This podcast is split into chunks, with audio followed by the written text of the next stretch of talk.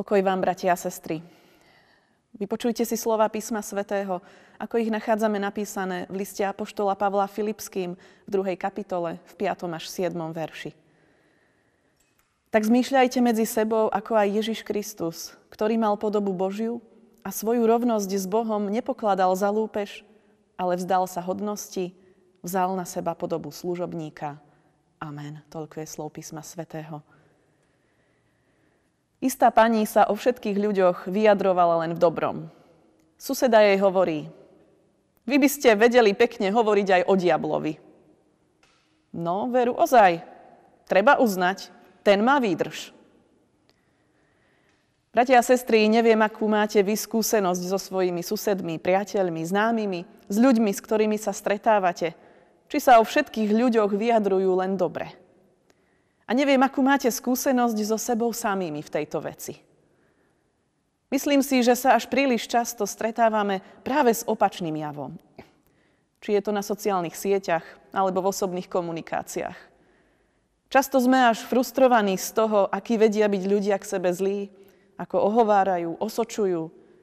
Máme pocit, že sa doslova o všetkých ľuďoch vyjadrujú len v zlom.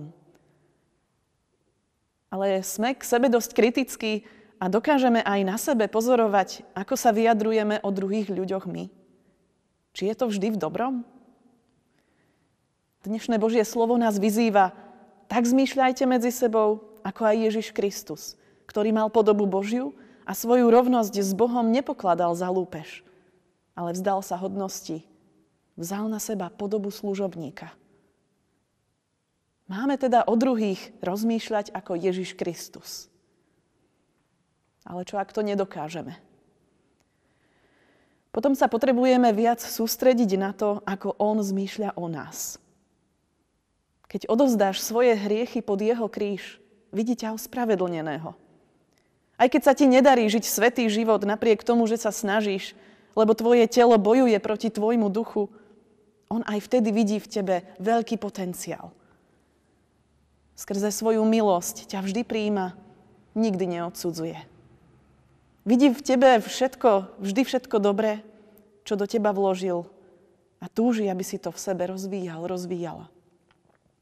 Nikdy by o tebe pred nikým nevyslovil žiadne hanlivé slova, aj keď má právo hnevať sa na teba, keď ho zarmucuješ svojim konaním či myslením. Kvôli tebe svoju rovnosť s Bohom nezneužíval.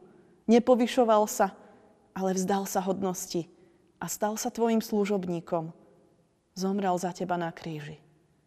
Aby si ty získal späť svoju hodnotu, ktorú ti zobral diabol a tvoj hriech. Milí bratia, milé sestry, vždy keď sa ideme vyjadriť o druhých ľuďoch, skúsme sa najskôr zamyslieť, ako by sa o nás samých vyjadril Pán Boh.